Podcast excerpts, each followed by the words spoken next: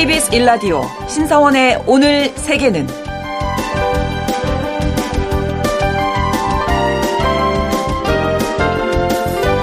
안녕하십니까 아나운서 신성원입니다. 싱가포르에서 태어난 자이언트 판다 러러가 최근 중국으로 돌아갔습니다. 러러는 올해 중국으로 반환된 첫 번째 판다가 됐고요. 앞으로 우리나라의 푸바오를 비롯해서 미국 내 판다들도 역시 중국으로 반환될 예정이라고 합니다. 한때 이 판다는 중국과 다른 나라 사이의 우호 관계를 상징했었는데요. 그런데 최근 미국과 중국의 갈등이 판다에게까지 불똥이 튀었습니다.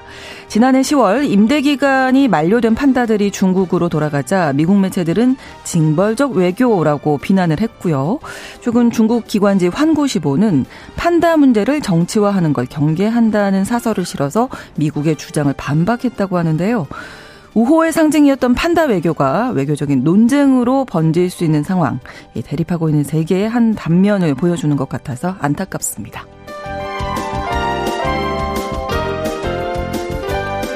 오늘 아침 전해진 국제사회 뉴스는 잠시 후 오늘의 헤드라인 뉴스와 오늘의 키워드로 정리해드리고요. 통신원 취재수첩에서는 태국에서 무에타이 비자를 준비하고 있다는 소식을 방콕 통신원 통해서 전해드리겠습니다. 그리고 오늘 글로벌 이슈에서는 디플레이션, 엔저 현상, 마이너스 금리 등의 숙제를 안고 있는 일본 경제 이야기 나눠보겠습니다.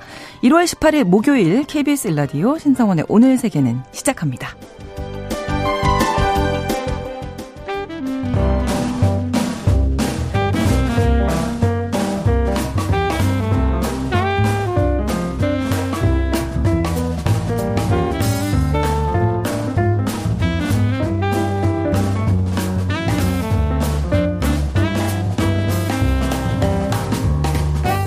신성원의 오늘 세계는 청취자 여러분과 함께 소통하며 만들어갑니다. 실시간으로 유튜브로 보실 수 있고요. 여러분의 의견도 기다립니다. 짧은 문자 50원, 긴 문자 100원이 드는 샵 9730. 라디오와 콩 앱으로 많은 의견 보내주십시오.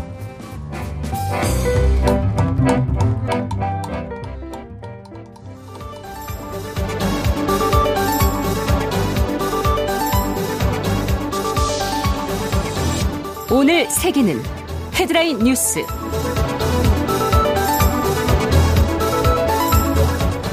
트럼프 전 대통령이 재집권할 경우 북한의 핵무기를 사용, 사용을 용인할 가능성이 있다는 전망이 나왔습니다. 빅터차 전략국제문제연구소 한국석자는 2024년 인도 태평양 전망 세미나에서 미국의 매체 폴리티코가 지난달 보도한 트럼프 전 대통령의 북핵 용인 검토 기사를 언급하면서 트럼프에게 가장 비용이 적게 든다는 점에서 불가능한 일은 아니라고 생각한다고 말했습니다. 폴리티코는 트럼프 전 대통령이 재집권하면 북한의 새로운 핵무기 개발 중단을 대가로 대북 경제 제재 완화 등을 제공하는 거래를 구상하고 있다고 보도했는데요. 그렇지만 트럼프 전 대통령은 관련 보도를 부인했습니다. 유럽연합이 홍해 상선 보호를 위해서 군사작전을 추진합니다. 유럽연합이 홍해에서 무력 도발 중인 예멘 후티 반군에 대응하기 위해서 신규 해군 작전을 추진하고 있습니다. 유럽연합 회원국들은 유럽연합의 외교부격인 외교관계청 제안에 대해서 초기 동의 절차를 마친 것으로 알려졌습니다. 블룸버그 통신이 확인한 기획안에 따르면 유럽연합은 이번 작전의 일부로 홍해, 다기능 구축함 또는 호위함을 최소 세척을 보낸다는 것을 고려하고 있습니다. 또 미국이 후티에 대응하기 위해서 창설한 다국적 홍해 안보 계획인 번영의 수호자 작전과 기밀 정보를 공유할 수 있습니다. 호주 시드니 아파트가 붕괴할 위험에 처했습니다. 뉴사우스 웨일스주 건축위원회가 중국의 건설업체인 그린랜드 호주에 대해서 건축 공사 수정 명령을 내렸습니다. 해당 아파트는 시드니 어, 맥쿼리 파크 핼리팩스 스트리트에 있는 900가구 규모의 아파트인데요. 건축위는 아파트 지하를 비롯해 지상층 연결부 그리고 6층, 11층, 17층, 22층, 31층에서 콘크리트 슬래브의 심각한 파손, 노화를 발견했다고 밝혔습니다. 건축위 관계자는 콘크리트 슬래브가 주차장 및 1층 하중을 견딜 수 없을 가능성이 높으며 지하 슬래브의 파손 그리고 붕괴 유발할 가능성이 높은 심각한 건축 결함이 있다고 설명했습니다. 아파트를 지은 건설사는 포춘 500대 기업에 포함된 중국 국영 부동산 건설사인 그릴랜드 홀딩스로 알려졌습니다. 작년 여름 캐나다 퀘벡에서 발생한 산불이 기후변화가 아니라 방화범이 고의로 저지른 것으로 드러났습니다. 작년 여름 캐나다 케벡 지역 산불 14건이 30대 방화범이 고의로 저지른 소행으로 밝혀졌습니다. 퀘벡주에 살고 있는 페어는 법원에 출석해서 지난해 이 지역의 산불 14건이 자신의 범행이라며 유죄를 인정했다고 CNN 방송이 전했습니다. 예, 검찰에 따르면 페어는 작년 5월 31일 샤페이 지역의 방화를 시작으로 해서 9월 초까지 범행을 하다가 9월 7일 체포된 이후 범행을 자백했습니다. 작년에 퀘벡주에는 700건이 넘는 산불이 일어나서 450만 헥타르 살림이 불에 탔습니다.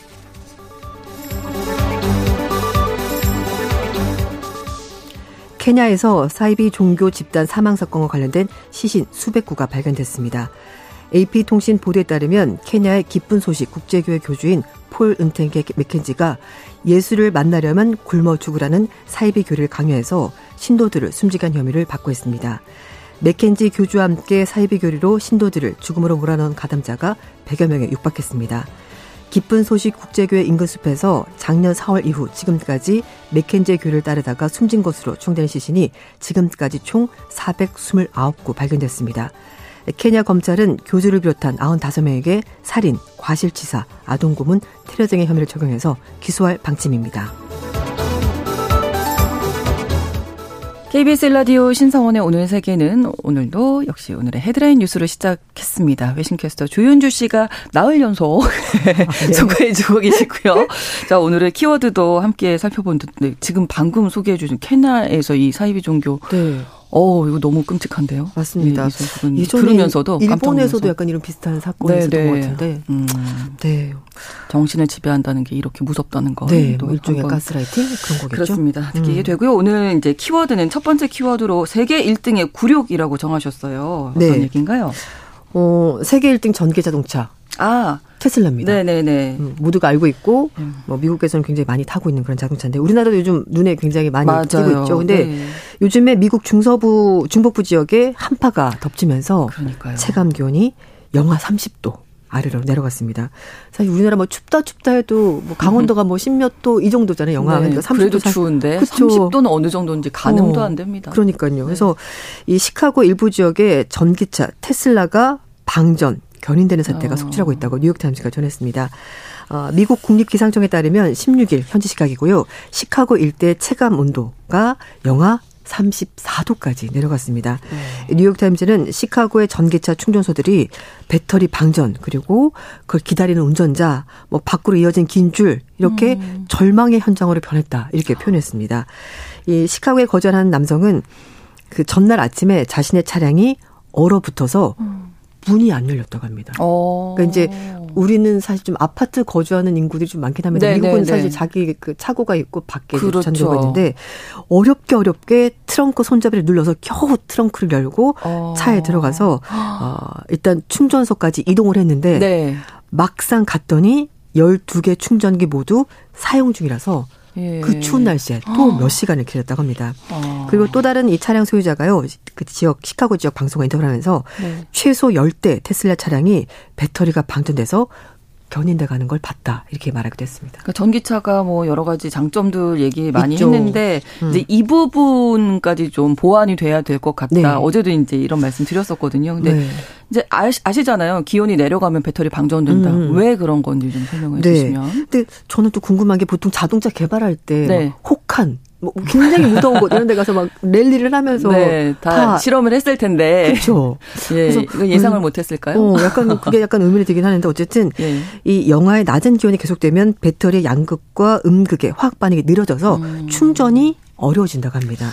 그러니까 원래 좀 사실 전기차 충전할 때 슈퍼차지 아니면 굉장히 시간 좀 걸리잖아요. 그렇죠. 근데 거기서 시간이 더 걸리는, 더 걸리는 네. 거예요. 네. 그리고 심지어 방전까지 되고 그래서 이 캘리포니아 대학의 기계학과 교수인 잭 브로은요 배터리로 구동되는 전기차를 매우 추운 환경에서 작동시키는 것은 사실상 어렵다. 이렇게 얘기를 했다고 합니다. 뉴욕타임즈는 평균 기온이 낮지만 전기차 보급률이 높은 북유럽, 노르웨이 등의 사례를 들면서 미국의 충전 인프라 마비는 상당히 좀 큰 심각한 문제다라고 지적을 했습니다. 노르웨이도 전체 차량 가운데 4대 중한 대가 전기차인데요. 어, 최근 몇 년 동안 전국적으로 충전기 설치를 늘리면서 겨울에 충전 대기 시간이 길어지는 문제를 어, 완화했다는 것이 노르웨이 전기차 협회 관계자의 설명이라고 합니다. 네. 그러니까 뭐 평소에 저렇게까지 많은 충전소가 필요할까 음, 싶지만 네, 그러나 필요하다. 네, 겨울이 되면 네, 필요하다. 겨울에도 그렇고 사실 충전소를 충분히 설치하는 네, 게 중요하다. 맞습니다. 이런 얘기인데요. 음, 그래서 노르웨이에서는요 전기차 소유자의 90%가 주택에 개인 충전 시설을 갖추고 있다고 합니다. 근데 아. 어, 이렇게 하려면 또 정부 보조나 그런 게 좀 있어야 되잖아요. 그렇죠. 자비로 다 설치하기에는 음. 조금 힘든 부분이 있을 것 같습니다. 네. 음. 뭐이 날씨는 뭐 사람이 이렇게 마음대로 할 수 있는 게 아니니까 음. 이런 부분 충분히 뭐 인프라를 잘 네. 설치하는 게 중요할 것 같습니다. 그래서 네. 저는 인프라가 충분해질 때까지 전기차를 살 수밖에 없습니다. 아 그렇군요. 뭐 그렇게 결심하신 분도 많으실 것 같습니다. 요즘 뉴스 보니까 아, 아 직은 아, 어, 확실히 안 되는구나. 어, 네, 그 생각을 했습니다. 자, 두 번째는 피크 차이나인데요. 네. 예. 뭐 우리 임금 피크제 뭐 이런 네. 얘기 하잖아요. 그래서 이제 가장 고점을 음, 찍고 피크다. 뭐. 네. 근데 중국이 네. 경제 성장률이 피크를 찍은 것 같다. 그러니까 어. 사실 그 동안의 세계 경제에서 뭐 G2 그러면 미국, 중국 이렇게 해서 쭉 발전을 했었고 특히 경제 성장률은 그 어떤 나라보다도 높았던 나라가 바로 중국인데 다 마이너스일 때도 이제 네, 어느 정도는 유지를 했었고요. 유지를 근데 네. 작년에 중국의 경제 성장률 5.2%로 부진한 데다가 사실 음. 그 전까지 늘 6% 이상이었거든요. 네, 근데 이제 이게 네. 밑으로 떨어졌고 게다가 인구도 감소 추세를 보이고 있습니다. 아, 중국도 그렇군요. 네. 성장률은 당초 중국 정부가 정한 목표치를 물론 달성하긴 했습니다만 이 코로나19 대유행 기간 제외하면은 음. 30년 만에 최악의 경제 성장률이고요. 내수 부진. 사실 코로나 끝나고 나서 중국 경제가 살아날 거라고 했는데 음. 별로 어, 그렇지는 어, 않았던 그리고 것 같아요. 네. 거기에다 이제 부동산 시장이 침체가 음. 되면서 중국 경제에 대한 성장 둔화 우려하는 목소리가 점점 커지고 있습니다. 네. 중국 국가통계국이 작년에 중국의 국내 총생산 GDP가 121조 207억 위안 원으로 2경 2,270억 원이라고 하는데요. 네. 1년 전보다 이제 5.2% 증가한 건 맞습니다. 근데 음. 작년 성장률은 코로나19가 한창 유행했었던 2022년에 기저 효과를 감안한다면은 네. 기대에 미치지 못했다는 것이 전문가들 분석이고요. 네. 이제 말씀하신 것처럼 실제로 코로나 19 대유행 이전에는 매년 6에서 9% 중국이 성장을 했었습니다. 그러니까 중국의 경우에는 이제 경제가 좀 잘 굴러간다 이런 네. 느낌이 들려면 한 7% 성장을 해야 되는데 지금 음. 그거 미치니까 맞아요. 이게 5%여도 그렇게 네. 좋은 사인은 아닌데 맞습니다. 일단 저는 중국 인구가 지금 2년 연속 감소했다 이 부분이 좀 눈에 네. 띄더라고요. 사실 그래서 이제 중국 정부가 그 산하 제한 정책을 네. 폐지를 했죠. 한 가구 한 자녀 정책을 그렇죠. 다 없앴고 뭐 최대 3명까지도 괜찮다라고 음. 얘기를 하고 있는데요. 어쨌든 인구 감소세는 시작이 됐고 고령화도 지금 진행이 되면서 이 두 요소가 역시 중국 경제 전망을 어둡게 하는데 작용을 하고 있는 겁니다. 음. 작년에 기준 봤었을 때 중국 총 인구가 14억 67만 명인데요. 네. 전년 같은 기간보다 무려 208만 아. 명이 감소했습니다. 그렇군요. 네. 2022년 이후 2년 어, 연속 인구가 줄어든 건데요. 특히 신생아 수가 천만 명 밑으로 떨어진 것은 이번이 벌써 두 번째라고 합니다. 음. 이 전체 인구가 줄어드는데 반면 노인 인구 비중은 점점 빠르게 늘어나고 있습니다. 음. 작년 기준 60세 이상 인구가 2억 9,697만 명인데요. 네. 전체 인구의 21%입니다. 다섯 명 중 한 명이 60세 이상이라는 거죠. 그리고 네. 65세 이상 인구도 2억 1,676만 명이나 됐습니다. 음. 거의 이제 2억 명대인데요. 이 국가통계국은 작년에 전체 실업률은 또 5.2%라고 밝혔는데 작년 7월 달에 발표가 중단됐었던 청년 실업률을 6개월 만에 공개를 한 건데요. 다만 중고등학생, 대학생, 취업준비생 제외하고 실제 구직자만 대상으로 집계를 했기 때문에 음. 이게 사실 5.2%보다는 훨씬 높다. 음, 실제로는 그렇죠. 그렇게 보고 얘기를 하고 있습니다. 네. 한편 유엔이 2022년 세계 인구 전망에서 중국의 인구 추이를 2023년 출생률을 1.19명 음. 생각보다 굉장히 낮죠 중국도. 네. 그러네요, 네. 뭐 산하제한 정책이 있긴 음. 했다고 합니다만 그래도 어쨌든 좀 낮은 편이고 네. 2050년이 되면 1.39명 그리고 2100년에 돼야지 1.48명으로 증가할 것으로 전망했습니다. 예, 그리고 이걸 전제로 해서 이제 2100년이 되면 총 인구가 7억 6,700만 명으로 될 거다. 계속 줄어드는 겁니다. 사실 그러네요. 인구가. 예, 그래서 네. 2023년에 실제 출산율이 한 명 이걸 감안하면 2050년에 뭐 10억 6천 명 그리고 2100년에 3억 9천 명 정도가 어. 감소한다는 계산이 되는 겁니다. 반면에 미국 인구는 3억 6천6백만 명으로 추정이 되는데요. 네. 유엔에 따르면 2100년 인도 인구가 15억 3천 명. 그러니까 음. 그나마 인도가 인구를 좀 유지하는 형태가 될 것으로 볼 것 같습니다. 자 이러다 보니까 중국 문명이 쇠퇴할 수 있다 이런 네. 우려도 나오고 있다고요. 그렇습니다. 어, 사실 그 한 국가가 가지고 있는 인구는 많은 의미를 가지고 있습니다. 일단 경제 규모가 그렇죠. 크기 때문에 그렇죠. 그 나라의 어떤 파워가 될 수도 있고 음. 그리고 어 지금 케이팝만 하더라도 물론 우리가 인구가 많은 건 아닙니다만 음. 그런 문화를 어 해외로 또 전파할 수도 있고 영향을 네. 미치게 되는데요. 네. 인구 전문가인 랑젠장이 2013년 중국의 합계 출산율이 한 명인데 네. 현재 수준을 유지할 수 있는 보충 출생률의 절반밖에 되지 않고 네. 물론 여기서 우리나라 얘기 나오는군요. 0.78명. 네. 네. 이거보다 약간 높은 좀 높기는 하지만 이거 비교 대상이 우리나라였어요. 네. 네. 그러니까 최저 수준이다를 말하면서 음. 선진국 평균이 보통 1.5명이고요. 합계 출산율. 음. 일본도 1.3명이 됩니다. 그래서 이것보다 어. 낮기 때문에 굉장히 걱정스럽다라면서 중국은 심각한 저출산 때문에 앞으로 극심한 노령화, 급격한 인구 감소가 불가피하고 장기적으로 봤었을 때는 어 경기 활력을 줄 만한 동력이 사라지게 되는 거죠. 경기 음, 침체, 그렇죠. 국력, 중국 맞아요. 문명의 쇠퇴로 이어지게 될 거다라고 걱정했습니다. 음. 어, 또 한편에서는 그래도 중국 출생률 올해 조금 올라갈 거다 보는 사람도 있는데요. 네. 인구 전문 싱크탱크인 위와 어, 인구 연, 어, 연구의 관계자는 올해 그 코로나19 3년 동안 사람들이 좀 출산을 미뤘다 중국에서 음. 그래서 그런 것 때문에 어 작년에 혼인 신고가 증가했고 또 용띠를 맞아서 출산부 밀면서 소, 소폭이지만 약간 어 증가할 것으로 보이는데 다만 가임기 여성이 줄어들고 있고, 음. 예, 결혼 늦게 하니까 그리고 그렇죠. 미혼, 뭐 불임 인구의 증가 때문에 음. 인구 감소 추세가 계속될 것 같다라고 밝혔습니다. 아, 그래서 중국 당국이 출산을 높이기 위해서 작년 10월 달에 시진핑 주석이 중국 최대 여성 조직인 부녀자 연합회 지도부를 직접 불러서 음. 어, 출산, 결혼, 가정관에 대해서 좀 지도를 강화하고 출산 지원을 촉진해 달라 이렇게 당부를 했다고 합니다. 그런데 어, 하지만 뉴욕타임즈는 중국 남성 지도자가 여성에게 가정으로 돌아가서 출산하라고 했다. 어, 이거 약간 너무나 가부장적인 음. 사고 방식이다라고 이제 꼬집었습니다. 네, 숫자 좀 다른데 중국 얘기인데 우리나라 얘기인가 뭐 이런 생각도 음. 좀 하게 되는데 아무튼 출산 아니 음. 그 인구 문제가 좀 심각하죠. 그리고 이제 중국 여성들도 네네. 네. 사회 진출을 해서 일을 하다 보니까 네네 네, 굳이 네. 뭐 내가 아이를 꼭 낳아야 되냐? 음, 그리고 이제 그 전에 또 산하 제한 정책이 있으니까 뭐 그렇죠. 하나만 낳아라 그러고. 그렇죠. 음. 그럴 바에 그냥 어, 난 싫다. 이렇게 말하는 중국의 음. 젊은 여성들도 꽤 있다고 합니다. 우리도 그렇고 중국도 음. 그렇고 좀 실질적인 네, 맞아요. 대책이 필요할 것 같습니다. 음. 자, 세 번째 키워드는 AI 도둑질이라고 이건 도둑질. 네. 음. 어, 상대방의 것을 가져가면 다 도둑질이죠. 네, 네, 그래서 지금 세계 경제 포럼이 스위스 다보스에 열리는데요. 네. 샘 올트만 오픈AI 최고 경영자 그리고 타임즈를 가지고 있는 마크 베니오프 세일즈포스 CEO가 이제 인공지능의 이 딥러닝 학습에 대해서 네. 뉴스 콘텐츠를 이렇게 마음대로 써도 되냐? 아. 그 도둑질 아니냐? 이제 이 문제를 두고 아. 두 사람이 좀 음, 서로 다른 의견을 게시한 건데요. 네네. 그 AI를 훈련할 때 미디어 콘텐츠를 많이 사용을 하고 그게 굉장히 중요성이 높아지는데 예. 어, 그래서 이제 빅테크와 미디어 기업 간에 이제 갈등이 빚어지는 겁니다. 음. 베니오프 CEO는 AI 기업들이 AI 훈련하면서 미디어 콘텐츠를 활용하는데 이건 음. 사실상 도둑질 아니냐라고 비판했는데요.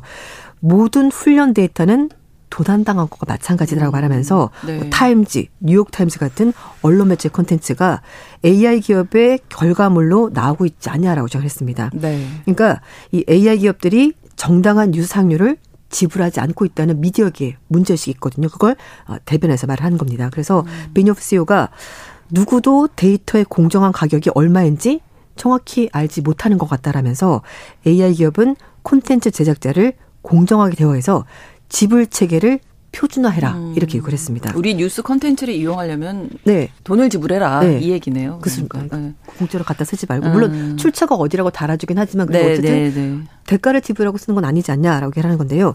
뉴욕타임즈가 작년 11월달에 AI 훈련에 그 뉴욕타임즈 기사가 무단으로 사용됐다면서 오픈 AI 그리고 마이크로소프트 상대로 해서 저작권 소송을 제기했다고 합니다.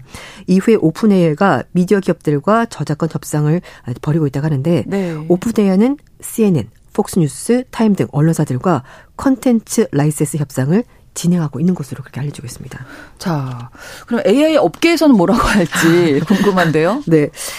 어, 샘 올트만 CEO는 음, 무단으로 뉴스 콘텐츠 난 사용한 적이 없다. 회사 측에 어. 사용한 적이 없다라고 말하면서 네. AI 훈련용 데이터는 소유자가 생각한 만큼 그렇게 가치가 있다고 보기엔 조금 힘들다. 이렇게 어. 얘기를 했습니다. 아, 네. 그래서 그러면서 뉴욕타임즈 소송에 대해서도 어, 뉴욕타임즈 뉴스 콘텐츠로 훈련시키고 싶지 않다. 이렇게 비아냥 거렸습니다. 음. 기자들이 좀 기분 나쁠 것 같은데요. 어, 뭐 나름. 열심히 취재를 해서 기사를 쓴 건데 그리고 엔- 뉴욕타임스 정도면은 뭐 네. 정론지로 다 어. 알려져 있는데. 어, 그렇게 비아냥거렸고요. 그리고 음.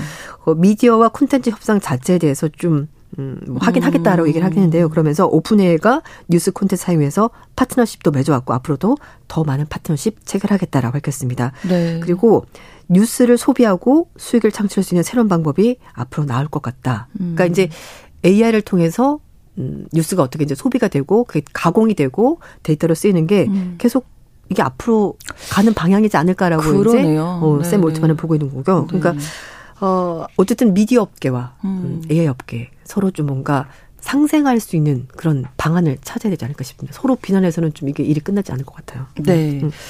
자, 그 한 가지 소식을 더 들어볼까요? 고향 떠나는 중학생 일본 소식인데요. 그 네. 일본 그 지진 때문에 음. 예, 요 내용 좀 간단하게. 음, 이시카와 현 노토반도에서 그 지금 여진이 아직도 계속되고 있다고 하거든요. 네. 그래서 어, 지금 여기 있는 사람들이 굉장히 힘든데 기후가 또 날씨가 너무 나빠서 복구 작업이 느리게 진행되고 있고 그러니까요. 결국 그래서 17일 날 17일 날 이시카와현에서 가장 피해가 컸던 지역이 와지마시인데요. 이 네. 지역의 중학생 250명 일단 집단 대피하기로 결정을 했습니다. 아, 어, 남부에 있는 하쿠산시로 이동한다고 하는데요. 네. 와지마시에 살고 있는 중학생들은 400명인데 이 중에서 250명이 고향 떠나서 집단 생활하면서 공부를 하게 된다고 합니다. 근데 어, 또 이제 부모님들 경우에 남아 있는 경우가 있어가지고 아, 그럼 부모님을 두고, 떠나서 네 아, 학생들만 다른 가게 되기. 때문에 또 아이들이 좀 불안해하고 부모님들도 좀 불안해한다고 합니다. 근데 위험하니까 또 공부를 안 할 수는 없고 그렇죠. 다른 지역 이동해서 어. 일단 공부를 하기로 했다고 하네요. 빨리 좀 봄이 왔으면 좋겠네요. 여러 네. 가지 의미로. 음.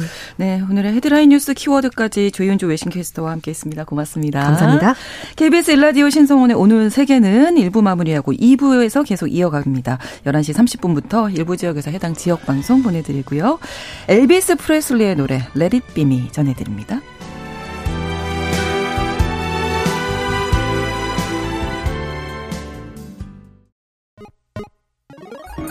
Ladies and gentlemen,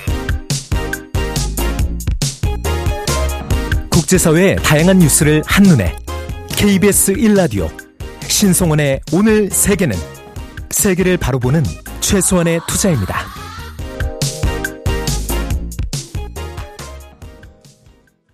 KBS 일라디오 신성원의 오늘 세계는 2부 더 드리프터스의 Save the Last Dance for Me로 문을 열었습니다. 자, 오늘 세계는 청취자 여러분과 함께 소통하면서 만들어 가는데요. 실시간으로 유튜브 통해서 생방송 보실 수 있습니다. 또 여러분의 의견도 기다리고 있는데요.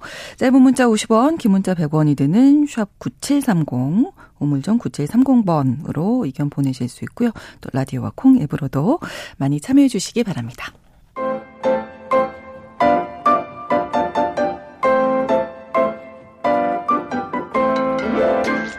통신원 취재 수첩. 통신원 취재 수첩. 오늘은 태국 방콕에서 김종민 통신원 연결해 보겠습니다. 안녕하세요. 네, 안녕하세요. 네, 반갑습니다. 자, 우리나라에 태권도가 있다면 태, 어, 태국에는 무에타이가 있잖아요. 요즘 태국 정부에서 무에타이 비자를 신설할 방침이라고요. 어떤 내용인가요? 네, 지난 1월 14일은 태국이 어린이날이었습니다. 아, 네. 한 매체가 태국 어린이들에게 설문조사를 한 결과 그들이 네. 가장 만나고 싶어 하는 사람이 누구였을까요? 우리나라랑 관계 있을 것 같아요. 이 질문을 주시는 거 보니까. 누굴까요? 예. BTS? 압도적인 1위를 차지한 네. 사람이 바로 우리나라 걸그룹 블랙핑크의 태국 아. 출신 가수 리사였습니다. 아, 그렇군요. 예. 예. 물론 2위가 BTS였고요. 아, 그렇군요. 네. 리사는 리사. 지난해 태국에서 가장 영향력 있는 사람 1위를 차지하기도 했습니다. 네. 태국은 한류에 오래되고 충실한 팬층이 두터운 나라입니다. 그래서 한국의 소프트 파워에 대해 큰 부러움을 가지고 있기도 합니다. 한국의 소프트 파워를 배우고자 한국의 컨텐츠 진흥원과 비슷한 태국 컨텐츠 진흥원을 얼마 전 설립하고 그대로 따라하고자 노력합니다. 무에이타이 비자 역시 이런 한국 소프트 파워 따라하기의 일환으로 생각하면 될 것 같습니다. 그렇군요. 그러면 이 비자는 무에타이를 배우러 오는 음, 태국에 이제 배우러 오는 사람들에게 비자를 주는 거라고 이해하면 될까요? 네, 맞습니다. 원하면 90일 이상을 체류할 수 있는 무에타이 특별 비자는 현재 태국 총리실에서 제안한 아이디어입니다. 네. 한국은 상호 무비자 협정이 되어 있어서 양국 방문 시 90일 무비자 체류가 가능하지만 네. 대다수 유럽이나 미국 또는 여러 다른 나라 사람들은 60일 또는 30일 관광 체류만 가능합니다. 어. 그런데 만일 이들이 무에이타이를 배우러 오는 외국인이라면 90일 이상을 태국에서 무비자로 체류할 수 있게 되는 것입니다. 네.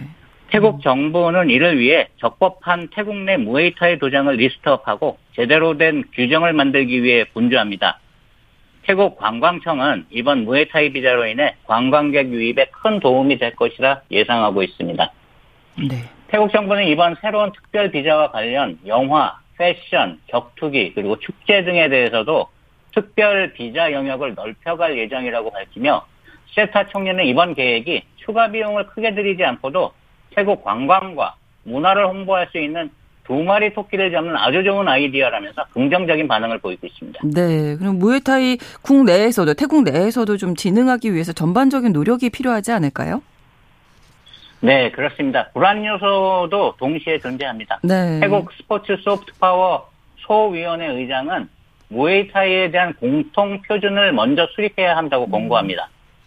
강사를 양성하고 네. 교육 과정을 체계적으로 조직해야 무에타이 코치들이 해외에서도 무에타이를 가르칠 수 있다고 주장합니다. 음. 이는 한국의 태권도가 전 세계 구석구석 퍼져 있고 올림픽에도 정식 종목으로 채택된 이유가 국제적인 표준을 만들고 이를 전 세계에 널리 알릴 수 있는 코치진 양성에 주력했기 때문이라고 조언합니다. 네. 참고로 태국의 태권도 인구는 이제 100만 명이 넘어섰고 태국 전역에는 600여 개가 넘는 태권도장이 있습니다. 음. 이는 태국 국기 무에이타이 도장을 넘어서는 숫자입니다. 아, 그렇군요.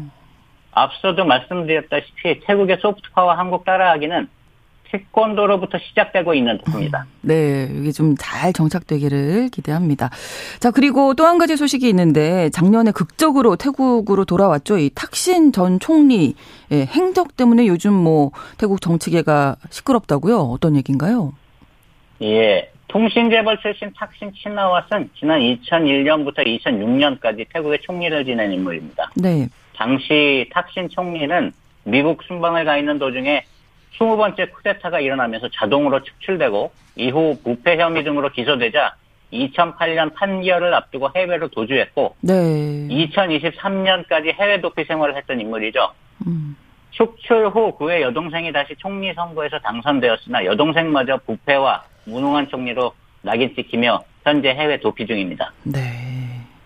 하지만 여전히 그와 그의 가족들을 추종하는 세력들이 태국에 건재하고 도피, 도피 생활 중에도 태국 정치에 강력한 영향력을 행사해왔던 그가 지난해 8월 드디어 15년 만에 귀국을 했습니다. 네. 탁신 지지 세력의 정당인 포타이당의 세타 타위 신이 의회에서 총리로 당선되면서 그의 귀국이 현실이 되었기 때문이죠. 탁신은 이미 귀국 직후 8년형을 선고받았습니다. 네. 하지만 곧바로 태국 국왕의 로얄 파든, 즉 특- 특별 사면에 의해서 1년형으로 형이 줄었고 그마저도 건강상의 이유로 경찰 병원으로 이송되면서 아. 감옥 생활은 단 하루도 하지 않은 셈이 되었습니다. 그렇군요. 네. 이에 야권과 시민단체 등은 탁신이 특혜를 받고 있다고 반발하면서 그의 건강 상태를 공개하라고 요구했지만 인권 보호를 명목으로 묵살됩니다. 음. 급기야 가석방 자격까지 얻게 되면서 이제 곧 풀려날 것이라는 전망이 나오자 지난 12일 야권과 시민단체들이 들고 일어났습니다. 네. 이들은 정부 청사 앞에서 유죄 판결을 받은 탁신 전 총리에 대한 특별 대우를 중, 중단하고 1년 징역형만이라도 제대로 마칠 수 있도록 감옥으로 돌려보낼 것을 촉구했습니다. 네. 그리고 이들은 지난 16일에도 태국 부패방지위원회 사무실로 행진해서 탁신 총리에게 특혜를 제공한 혐의로 교정부 관리들을 상대로 고소를 제기하기도 했습니다. 네. 쿠데타로 축출된 전직 총리에 대해서 이렇게 영, 계속 이제 시끄럽게 이야기가 나오고 있는데 글쎄요. 지금도 영향력이 좀 크다고 봐야 될까요? 예, 영향력이 매우 큽니다. 네. 막대한 부를 자랑하는 탁신과 그의 일가의 태국 정치의 여- 영향력은 여전히 살아 있습니다. 그렇군요. 네. 더구나 음. 그를 신봉하는 기업인 출신 세타 타이신이 총리가 되었고 네. 음. 세타 총리가 탁신의 딸이자 현재 당 대, 대표가 된 패통탄에게 정권을 이양할 움직임이 보인다는 전망도 있어서 태국 정치계의 소용돌이가 다시 예상되고 있습니다. 네. 탁신의 딸 패통탄이 새, 새, 새 총리가 되고 네. 탁신이 정계에 복귀하고 또한 아직도 도피 중인 여동생 잉락 총리까지 태국으로 돌아오는 시나리오가 완성된다면 네. 겉으로는 손을 잡고 있는 것으로 보여지지만 여전히 서로를 강력히 견제하고 있는 태국 군부가 아. 과연 이런 상황을 지켜만 보고 있을까 그렇죠. 의문이 들고요. 네. 그 군부가 바로 15년 전 탁신 총리를 몰아냈던 바로 그 군부입니다. 음, 그러니까요. 네.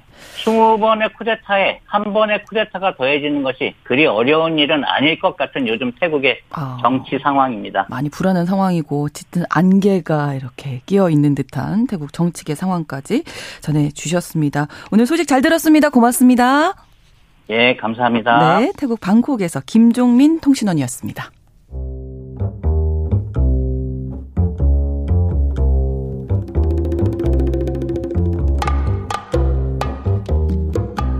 세계를 알면 우리가 보입니다. KBS 1라디오 신성원의 오늘 세계는 글로벌 배송으로 빠르게 찾아갑니다.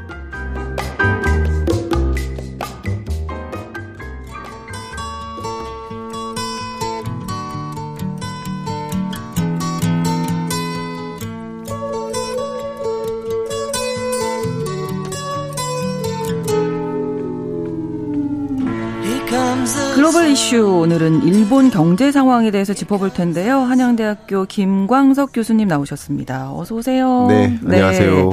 자, 아사히 신문에서 그저께죠. 16일에 일본의 경제 규모가 독일에 밀려서 세계 3위에서 4위로 하락할 것이 확실시 된다 이런 보도를 했어요. 네. 좀 많이 안 좋군요, 일본 경제. 네, 물론 어, 한국 경제 입장에서 뭐 세계 GDP 3, 4위 하는 일본, 독일 걱정할 때가 아니다. 그러 뭐 이런 생각 하시는 분도 계시지만 네. 어쨌든 이 현안에 우리한테 또 영향이 있을 수도 있으니까. 영향은 분명히 예, 있습니다. 예. 그리고 이 안에서 주는 상당히 많은 그 암시, 임플리케이션이 우리 경제에 주는 것들이 많기 때문에 음. 네. 그 교훈을 찾아서 한번 들여다볼 필요가 있겠다 이런 생각이고요. 그렇습니다. 아, 말씀하신 대로 일본과 독일이 각각 세계 GDP에서 3, 4위국입니다. 그러니까 1위가 미국이고요. 음. 네, 미국. 2위가 중국이죠. 그렇죠. 물론 한때 일본이 2위였었습니다. 네, 네. 1970년대. 네. 근데 2010년대 들어서 중국이 이제 어, 올라갔죠. 올라간 거예요. 2위로. 네. 그래서 일본이 그 이후로 이제 3위 자리를 유지하다가 예. 이제 독일과 일본 둘 다 참 사실은 저성장 국가인데 그 저성장하는데 조금 더 누가 더 성장하느냐. 아, 그, 그 와중에 이제 예. 조금 성장하면. 예. 3위가 예를 들면 뭐 거고. 키가 이미 뭐 180인데 둘 다 네. 181과 182가 조금 더 더 크다가 어 우리가 내가 183 될 것 같아. 네. 어 나도 183 될 것 같아. 뭐 이런 느낌인 거예요. 전 근데 도토리 키재기 얘기하려고 그랬는데 좀 네. 큰 쪽으로 말씀을 예를 들어주시네요. 3, 4위 국이니까. 아, 그러네요. 네, 맞습니다. 예, 그러니까 이제 큰 나라들끼리 네. 누가 더 이 뭐 3위냐 4위냐를 놓고 하는 모습 입니다. 근데 그러네요. 물론 네. 이 아사히 신문 어 보도와는 다른 생각을 저는 개인적으로 갖고 있어요. 왜냐면 아, 네. 독일 경제가 작년에 네. 역성장했어요. 오. 마이너스 0.3%로 역성장. 독일 경제 안 좋습니다. 그러네요. 그리고 23년 일본 경제 성장률은 2%예요. 어, 그러면. 나름 호황이었어요. 네, 네. 일, 일본이. 어. 여러분들도 다 기억하시다시피 23년 작년 한 해는 일본 경제한테는 좀 이런 표현 써도 될지 모르겠지만 좀 얻어 걸렸어요. 여러 가지 면에서. 네. 예. 대외적인 환경이 음. 일본 경제에게는 결과적으로 유리하게 작용했어요. 그렇죠. 그러니까 세계적으로 다른 나라들은 안 불리하게 좋지만. 음. 작용했는데 왜냐하면 그 인플레 압력이 일본한테는 오히려 좋게 작용했습니다. 어, 무슨 말이냐면 어. 일본 경제는 물가가 너무 낮아서 걱정이었거든요. 아. 마이너스 물가. 아. 잃어버린 30년. 네, 네, 그걸 네, 디플레이션이라고 하죠. 그렇죠, 그렇죠. 물가가 너무 어. 떨어져서 걱정이었던 나라가 어. 인플레이션 압력 덕택에 덕분에 예. 아, 조금 오히려 정상적인 어. 물가가 된 거예요. 그렇군요. 어, 그렇기 때문에 일본 경제 같은 경우는 제가 아까 말씀드린 대로 좀 얻어 걸린 편이 있어요. 예. 그래서 일본 경제는 나름 세계 경제가 추락할 때 우리 네. 경제도 23년 성장률이 1.4%니까 굉장히 안 좋은 경제였거든요. 그렇습니다. 그런데 일본 경제만 나홀로 이제 좀 나름의 고성장세를 음. 유지해서서 과연 이 아사히 신문의 보도대로 좀 4위라고 했는데. 예. 근데 이게 제 생각에는 3위, 4위가 역전될 수는 있는데 네. 역전되는 게 23년 기준보다는 또 24년, 5년 기준이 되지 않을까. 어. 왜냐하면 독일 경제는 그래도 1% 중반이나 요 정도 성장세를 보이는데 네. 일본 경제는 다시 24년 들어서 1% 성장세로 다시 떨어질 것으로 보고 있거든요. 아. 어쨌든 그 키 큰 나라들끼리 그러네요. 엎치락 뒤치락 하는 모습이다. 이렇게만 182.5냐, 182냐의 싸움. 예, 예. 그런 모습이라고 그냥 정의하시면 좋을 것 같고요. 예. 그냥 좀 중장기적으로 보면 25년, 26년 정도가 되면 인도가 치고 올라올 겁니다. 인도가 지금 음. 아, 또 5위국이에요. 인도가 또 인구도 많잖아요. 인구도 앞서서 많고요. 저희가 말씀 나눴지만 세계 GDP 5위국인데 현재 아. 이 3위국으로 부상하면서 어 일본과 독일이 좀 4, 3, 4위로 네. 밀려날 가능성이 높겠습니다. 예, 4, 5위로 밀려날 가능성이 높겠죠. 어, 그렇군요. 예, 그렇게 보겠습니다. 네. 자, 그럼 왜 이렇게 일본의 경제 순위가 하락하게 된 건지 좀 더 구체적으로 말씀해 주실까요? 네. 어떤 일이 있었던 건지. 일본 경제 순위가 뭐 제가 말씀드린 대로 크게 뭐 하락한다라는 표현을 쓰기가 아. 애매한 모습인데요. 네네. 오히려 일본 경제는 나름 좋았죠. 음. 그러니까 중장기적으로는 잃어버린 30년이라는 표현을 쓸 만큼 네. 일본 경제는 굉장히 안안 좋았습니다. 좋았어요. 제가 지난주에 오늘 요 방송을 못 온 이유가 또 일본에 있느라고 그랬는데 아, 네. 일본 경제는 체감적으로도 굉장히 좋습니다. 음. 지금까지도. 그러니까 왜 좋느냐? 앞서 말씀드렸던 것처럼 일본 물가 상승률이 예를 들면 마이너스 1%였어요. 네. 근데 적정 물가가 2%란 말이죠. 음. 근데 이 글로벌 인플레 압력이 작용하면서 네. 적정 물가에 맞춰졌습니다. 어, 어. 아, 자국의 노력으로 우리가 뭔가를 아니라. 하려고 했던 게 아니라 네. 외부 요인에 의해서 그렇습니다. 2%가 된 거예요. 예를 들면 우리나라는 네. 물가 상승률이 2% 수준이었는데 예. 더 높아졌죠. 4% 포인트의 물가 상승 압력이 작용하면서 음. 6% 수준의 엄청난 고물가를 우리는 경험한 거예요. 맞아요. 뼈 아픈 거죠. 맞아요. 근데 일본은 물가가 마이너스 물가였는데 음. 역시 한 2, 3% 포인트의 물가 상승 압력이 작용하면서 적정 물가로 온 거죠. 아. 예. 그렇기 때문에 굉장히 재밌는 현상이 뭐냐면 세계적으로 네. 그 어떤 나라도 금리를 인상하지 않은 경우가 거의 없어요. 맞아요. 네, 거의. 네, 네. 근데 일본은 금리를 2016년 이후- 이해- 이래로 네. 인하하거나 인상한 적이 없어요. 아. 그리고 심지어 일본의 기준금리는 아. 마이너스입니다. 정책. 정책 금리가. 아, 그래요? 마이너스 0.1%라는 정책 금리를 예. 2016년 이래로 계속 유지하고 있습니다. 음. 자, 그러면 세계적으로 물가가 걱정이니까 그 네. 물가 잡기 위해서 어떻게 했습니까? 고금리를 도입했죠. 그렇죠. 미국도 우리나라도. 예. 그러니까 고물가와 고금리의 압력으로 굉장히 경제가 어려웠던 거예요. 둘 다. 어려운 변수인 거예요. 네, 네. 기업들도 허덕이고 가계도 허덕이고 그렇죠. 이자 부담, 물가 부담. 네. 그러니까 이게 힘들었는데 굉장히 재밌게도 일본은 금리를 인상할 이유가 있었어요, 없었어요? 없었어요. 없었어요. 왜냐하면 네. 덕분에 좋은 물가가 왔기 때문에 오히려 더 좋았죠. 이거를 아. 리플레이션이라는 표현을 써, 써요. 리플레이션. 착한 인플레이션이다 이런 표현으로 리플레이션이라는 표현을 쓰는데 일본 같은 경우는 그냥 낮은 음. 제로 금리 혹은 마이너스 기준 금리를 여전히 유지할 수 있게 된 배경인 거예요.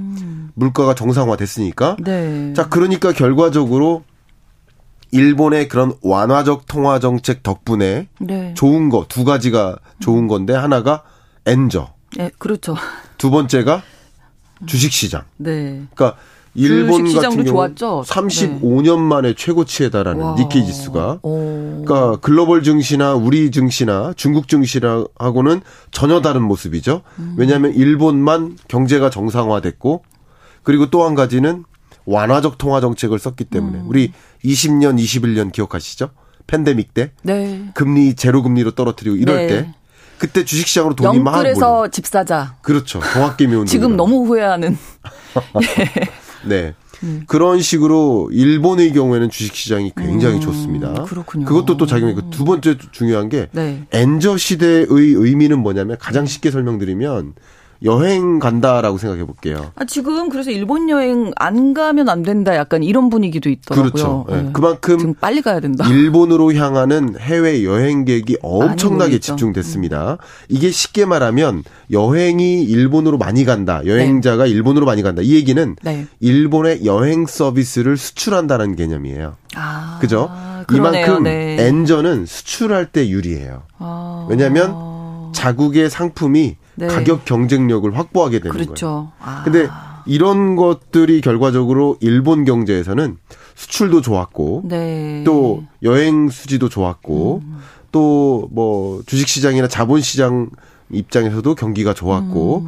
그런 것들이 어 일본 경제에는 좀 활력을 줬다. 네, 네. 적정 물가에 도래됐고 네. 여전히 경기 부양적으로 마이너스 금리를 유지할 수 있게 도와줬고 음. 여러 가지가 일본 경제한테는 23년 그리고 지금 이 순간까지는 나름 좋은 경제였다. 이렇게 좀 정리할 수 있을 것 같아요. 네. 그럼 이 엔저 얘기해 주셨으니까 엔화 약세가 유지되면 우리 기업들, 수출하는 기업들, 또 우리 경제에는 어떤 영향을? 아, 이거 정말 중요한 중요한 거죠. 네.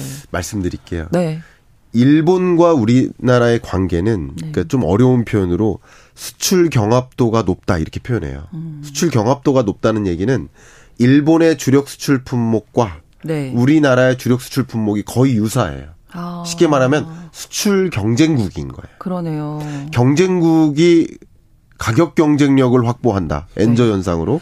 음, 그러면 아무래도 뭐 일본은 좋겠지만 우리는 좀 우리는 상대적으로 네. 가격 경쟁력이 떨어지게 되는 거죠. 그렇죠. 예를 들면 미국에 우리나라도 자동차 음. 수출하고 일본도 자동차 수출하는데 일본의 자동차 가격이 상대적으로 떨어지는 느낌인 거예요. 일, 미국 입장에서는. 그렇죠. 그럼 같은 제품을 더 저렴하게 살 수 있는 기회가 되니까 그렇죠. 한국 제품은 상대적으로 안 팔리게 되는 거죠.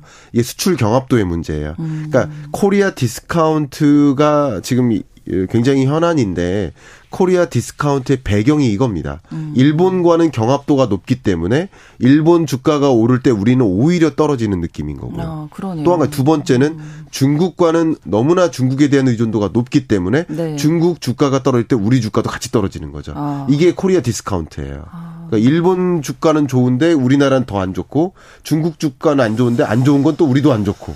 계속 안 좋고. 그러니까 경합도와 의존도로 어, 설명하면 거의 아. 이게 맞춰질 것 같아요. 그게 네, 코리아 네. 디스카운트의 대외적인 요인이지 않나 이렇게 생각하고 있습니다. 네. 자, 금리도 좀 살펴봐야 될 텐데요. 네. 그 일본 마이너스 금리를 지금 계속 유지하는 거잖아요. 왜 그런 거예요? 네, 앞서 말씀드렸던 것처럼 어, 금리를 여전히 경기 부양적으로 네. 그러니까 금리를 인상한다는 것은 물가 잡겠다라는 거고 그렇죠. 낮은 금리를 유지한다는 얘기는 경기 부양하겠다는 얘기인데 물가 안정을 위해서 금리 인상을 할 필요가 사실 없었어요. 없었던 거네요. 그러면. 그리고 어쨌든 그 일본의 물가 상승률도 네. 23년에 나름 고점을 찍은 게 4%대 초중반이에요. 어, 그랬다가 지금 2, 2%대 초반으로 다시 떨어졌습니다. 음. 그러면 그토록 원하는 목표 물가 2%에 정확히 부합하는 겁니다. 지금 지금 일본의 물가가. 음. 네. 그러니까 이 물가 때문에 물가를 염려해서 금리를 올리거나 떨어뜨릴 필요가 있어요, 없어요? 없네요. 없는 거예요. 네. 물가는 관심 없는 겁니다. 물가는 음. 자연히 잡힌 거예요. 그러면 여전히 통화 정책 관점에서 뭐만 신경 쓰면 돼요? 경기 부양. 그러니까 아. 일본의 경기 부양. 그러니까 경기 부양을 목표로 마이너스 물 금리를 계속 유지해 왔던 것이다. 네. 이렇게 볼 수 있겠고 이제 이게 무슨 문제가 있냐면 마이너스 금리를 유지한다. 네. 이 얘기는 다만 나중에 어떤 경제적 역풍이 불 때 팬데믹 경제 위기 같이 음. 뭐 예를 들어 중국발 금융 위기 같은 네, 네. 뭐 그런 일들이 만약에 터져요.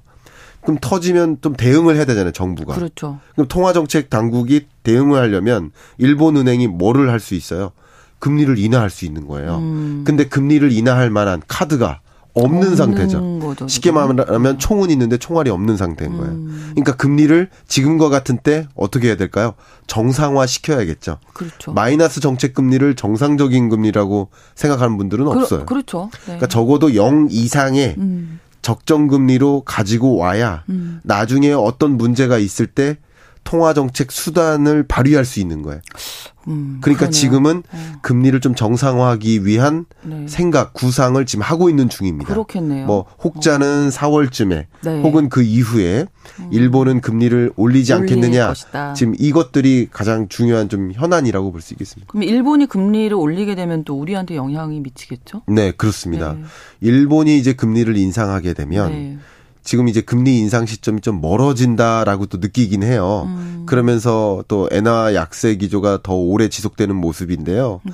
어, 일본이 금리를 인상할 거다라는 강한 확신을 갖기 시작하면 네. 이제 엔화의 강세 기조로의 전환이 일- 일어요. 그렇죠. 그렇죠? 네. 그러면 일본이 누렸던 그 음. 수출 어 경쟁력 혹은 뭐 자본 시장에 나타났던 그런 특징들 네. 그런 것들이 다시 상쇄되겠죠. 그렇죠. 그러니까 이게 일본 경제가 다시 어 2%대 성장세를 유지할 수 없고 음. 1%로 막 내려올 수밖에 없는 배경 중에 하나입니다. 음. 금리를 인상하는 것은 그만큼 뼈를 깎는 고통이 필요한 거예요, 항상. 좀 고민이 되긴 하겠네요. 고민이 일본으로서는. 예. 네, 근데 네. 어쨌든 시점을 그- 언제로 가져갈 그럼에도. 불구하고 네. 통화 정책의 입장에서는 이 총탄이 없는 게 말이 안 된다는 거죠. 그렇죠. 네. 그러니까 계속 가능하다면. 계속 유지할 그렇죠. 수는 없으니까. 음. 좀 뼈를 깎는 노력이 있다 하더라도 조금 네.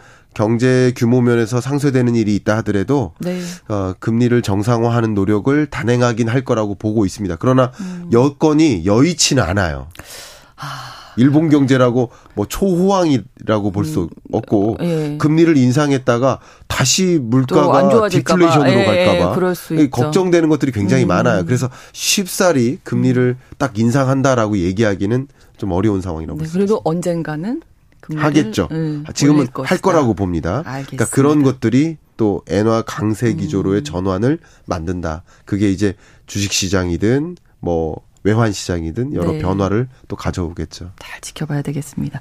글로벌 이슈 코너에서 오늘 일본 경제에 대해서 알아봤습니다. 한양대학교 김광석 겸임 교수와 함께했습니다. 고맙습니다. 감사합니다. KBS 일라디오 신성원의 오늘 세계는 저는 내일 오전 11시 5분에 다시 오겠습니다. 함께해 주신 여러분 고맙습니다.